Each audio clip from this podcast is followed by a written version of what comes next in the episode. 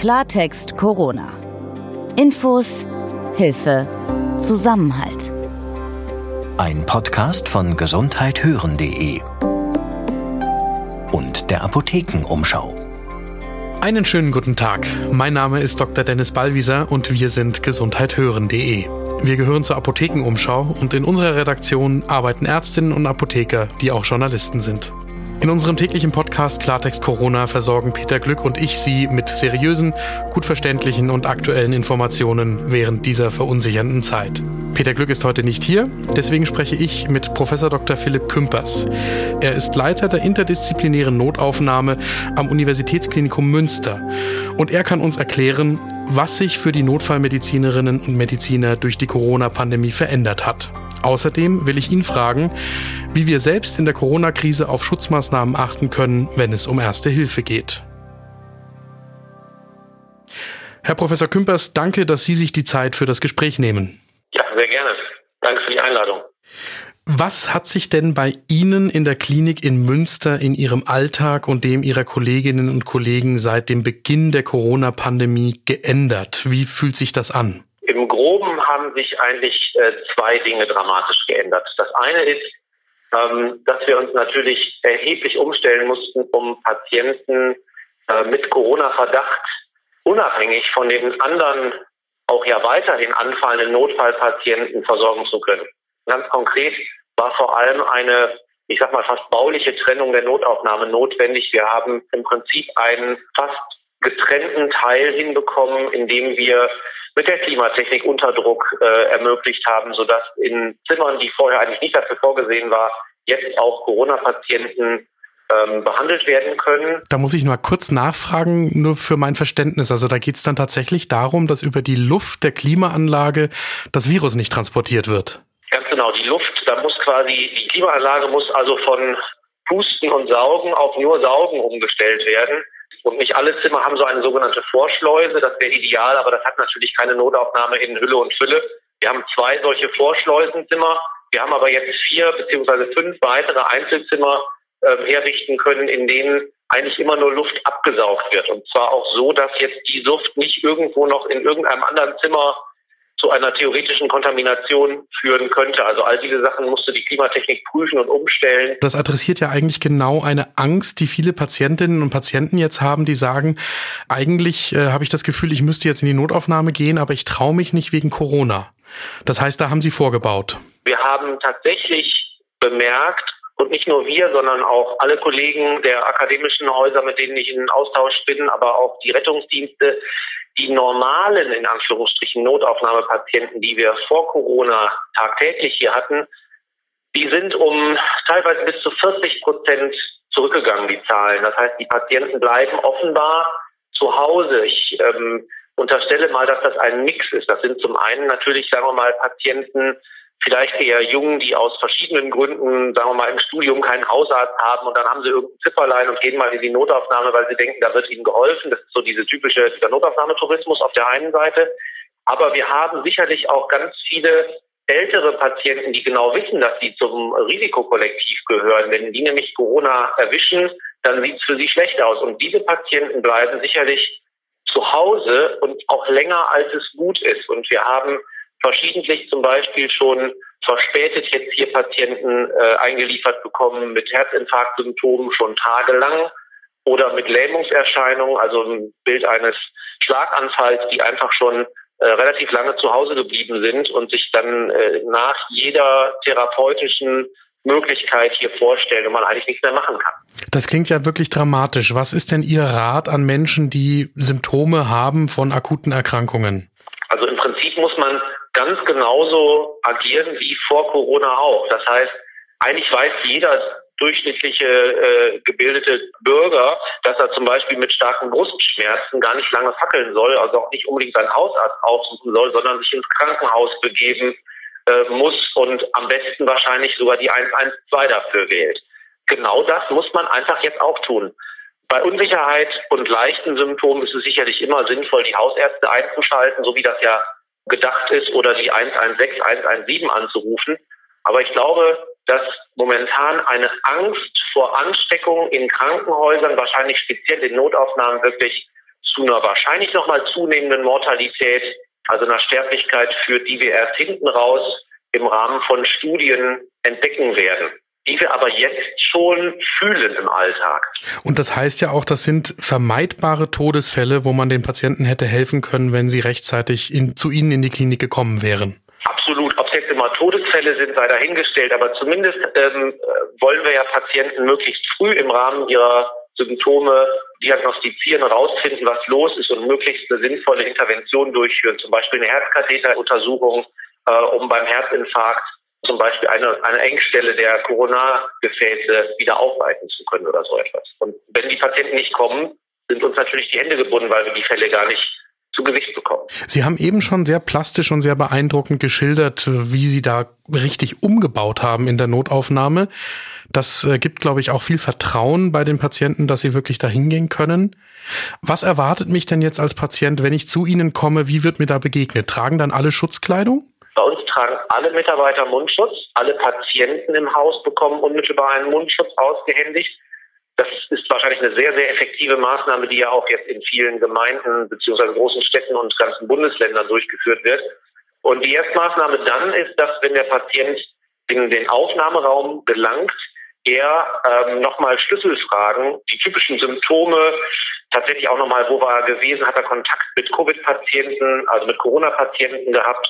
Wenn da eine Frage auch nur mit Ja beantwortet wird, wird unmittelbar der diensthabende internistische Stationsarzt dazugeholt und dann im Zweifelsfall wird der Patient erstmal isoliert. Das heißt, er kommt in einen dieser Räume, die ich eingangs beschrieben habe, wo er dann auch vom Team in Schutzkleidung untersucht und versorgt wird. Das heißt, wir alle tragen Mundschutz am Anfang und wenn es auch nur den leisesten Verdacht gibt, wird im Zweifelsfall erstmal eine Schutzisolation angeordnet. Und das heißt dann aber auch, wenn ich jetzt das Glück habe, keine solchen Symptome, die zu Corona passen würden, zu haben und auch mich nirgendwo aufgehalten habe, wo eine Infektion wahrscheinlich ist, dass ich dann quasi von den Patienten getrennt werde in der Klinik, die einen solchen Verdacht haben. Also da teilen Sie dann die Patientengruppen auch. Ganz genau. Also da würde dann zum Beispiel, wenn es eine harmlose Geschichte ist ähm, und die Vitalparameter in, in, der Erstaufnahme unverdächtig sind, ähm, je nach Einschätzung, wir haben da verschiedene Systeme, mit denen wir das tun, je nach Einschätzung würde man dann erstmal zum Beispiel ganz normal ins Wartezimmer gesteckt. Aber auch da haben wir ein zweites Wartezimmer, einfach um äh, Physical Distancing auch im Wartebereich zu ermöglichen, sodass die Patienten alle in verschiedenen Ecken, sage ich mal, profan ähm, untergebracht werden. Da versuchen wir auch bestmöglich die Wartenden voneinander zu trennen, die ja auch alle noch Mundschutz tragen tatsächlich. Und wenn Patienten aber symptomatisch sind oder irgendwie ähm, Dinge direkt abgeklärt werden müssen, Brustschmerzen zum Beispiel, EKG und so etwas, dann werden die Patienten direkt in den cleanen Teil der Notaufnahme mitgenommen und da weiter versorgt. Das ist ja auch in der Bevölkerung durchaus eine Befürchtung. Was machen wir denn, wenn Pflegekräfte, Ärztinnen und Ärzte selbst krank werden? Wir haben in der Phase, bevor alle Mundschutz getragen haben, tatsächlich ein, zwei Fälle gehabt, wo es Erkrankungsfälle im Krankenhaus gab. Zum Glück waren das nie große Ausbrüche, sondern es waren immer nur zwei, drei Leute, die irgendwie betroffen waren, die dann natürlich auch sofort isoliert wurden, wenn es Patienten waren oder die äh, in die häusliche Quarantäne geschickt wurden, wenn es Mitarbeiter waren. Ich glaube, das hat wahrscheinlich jedes Krankenhaus diese Erfahrung gemacht. Aber seit der Mundschutzphase gibt es im Prinzip bei uns in der Notaufnahme überhaupt keine Erkrankungsfälle. Ich kann sagen, dass sich unser Notaufnahmepersonal noch an keinem einzigen Patienten hier angesteckt hat.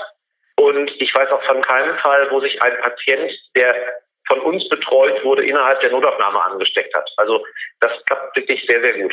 Das finde ich einen sehr spannenden Punkt. Die Frage des Mundschutzes diskutieren wir hier natürlich im Podcast auch quasi vom ersten Tag an. Und ich will nicht verhehlen, dass ich da immer zwiegespaltener Meinung war und auch immer noch bin, weil es ja keine wissenschaftliche Evidenz für die einfachen Mundschutze gibt, dass die eine Infektion verhindern können. Aber die praktische Erfahrung bei Ihnen spricht ganz klar für den Mundschutz. Also ich persönlich äh, würde mich jetzt quasi unwohl fühlen ohne Mundschutz im Patientenkontakt. Jetzt tatsächlich war ich auch lange ein Verfechter Mundschutz nur bei Corona-Kontakt.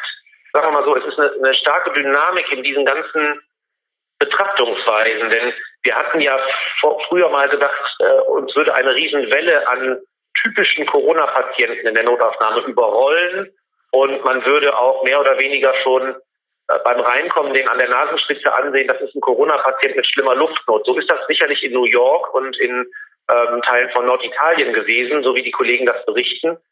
Aber das ist nicht der Fall bei uns. Bei uns ist die Welle relativ niedrig und wir sind also viel mehr damit beschäftigt, Corona auszuschließen, als Corona zu bestätigen. Und ähm, natürlich ist es einfach dann einfacher, alle tragen Mundschutz, natürlich um nochmal dort eine höhere Sicherheit zu haben. Danke für die Einordnung, weil das ist ja etwas, was wirklich viele Menschen jeden Tag beschäftigt. Ich würde auch gerne nochmal an der Stelle nachhaken, wo Sie sagen, die große Welle ist ja ausgeblieben. Im Moment tobt ja schon äh, in der Politik, aber auch in der Wissenschaft eine Diskussion darüber, wie die Öffnung stattfinden soll, welche Restriktionen aufrechterhalten werden müssen, um eine mögliche zweite Welle im Herbst und Winter zu verhindern. Was aus der Perspektive Ihrer Notaufnahme, was wünschen Sie sich denn für die Rahmen Rahmenbedingungen für die kommenden Wochen und Monate, damit Sie die Arbeit so weitermachen können? Also wie gesagt, wir sind in Münster die Insel der Glückseligen. Wir haben so ein bisschen Glück gehabt. Wir haben hier auch durch eigene Anstrengungen des, des Uniklinikums sehr, sehr viele Patienten äh, im Vorfeld in einer externen Testungsstelle abgefischt. Ähm, vor allem viele Ischgl-Rückreisende, die alle positiv waren, sodass wir wahrscheinlich für Münster hier äh, die Infektionsrate von vornherein niedrig zu halten. Es gibt aber natürlich viele Kliniken in Bereichen, in denen das immer noch, die immer noch, sagen wir mal, im roten oder im orangenen Bereich, was ihre Kapazitäten angeht, manövrieren. Ähm, sodass die Rückmeldung aus den Ländern und aus den verschiedenen Regionen an die Entscheidungsträger sicherlich sehr heterogen ist. Also wir könnten hier viel früher, also quasi ab jetzt schon sicherlich wieder die stationären Patienten hochfahren, die ambulanten Patienten hochfahren. Ich denke, die Politik wird sich da entsprechend genau diese Frage stellen, ab wann können die Krankenhäuser wieder mal dringliche Operationen machen, die man vorher aufgeschoben hat. Auf der anderen Seite von Ihnen beschrieben, diese potenzielle zweite Welle, ähm, die ist ganz schwer vorherzusagen. Das ist sicherlich auch eine Forderung der Politik, wenn man wieder ähm, hochfährt, dass man weiterhin spezielle Covid-Einheiten hat, dass man einen gewissen Teil der Intensivkapazitäten, auch wenn sie dann nicht genutzt werden, trotzdem bereithält für potenzielle Covid-Patienten. Und das Gleiche gilt auch für die Notaufnahme. Denn es kann ja sein, dass man irgendwelche Lockerungsmaßnahmen durchführt und plötzlich, wenn es dann genau die falsche Lockerung war, kommt irgendeine Welle, ohne dass man das groß angekündigt bekommt, in welcher Region und in welcher Stärke.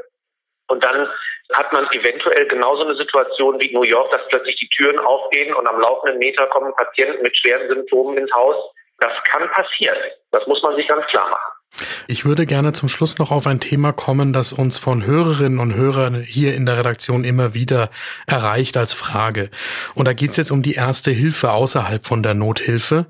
Wenn Patienten draußen erste Symptome haben und andere, ob das jetzt Passanten sind oder Familienangehörige, sollen denen helfen. Wie kann ich mich vor einer eventuellen Ansteckung schützen? Welche Regeln kann ich beachten? Ähm, was wäre da Ihr Tipp?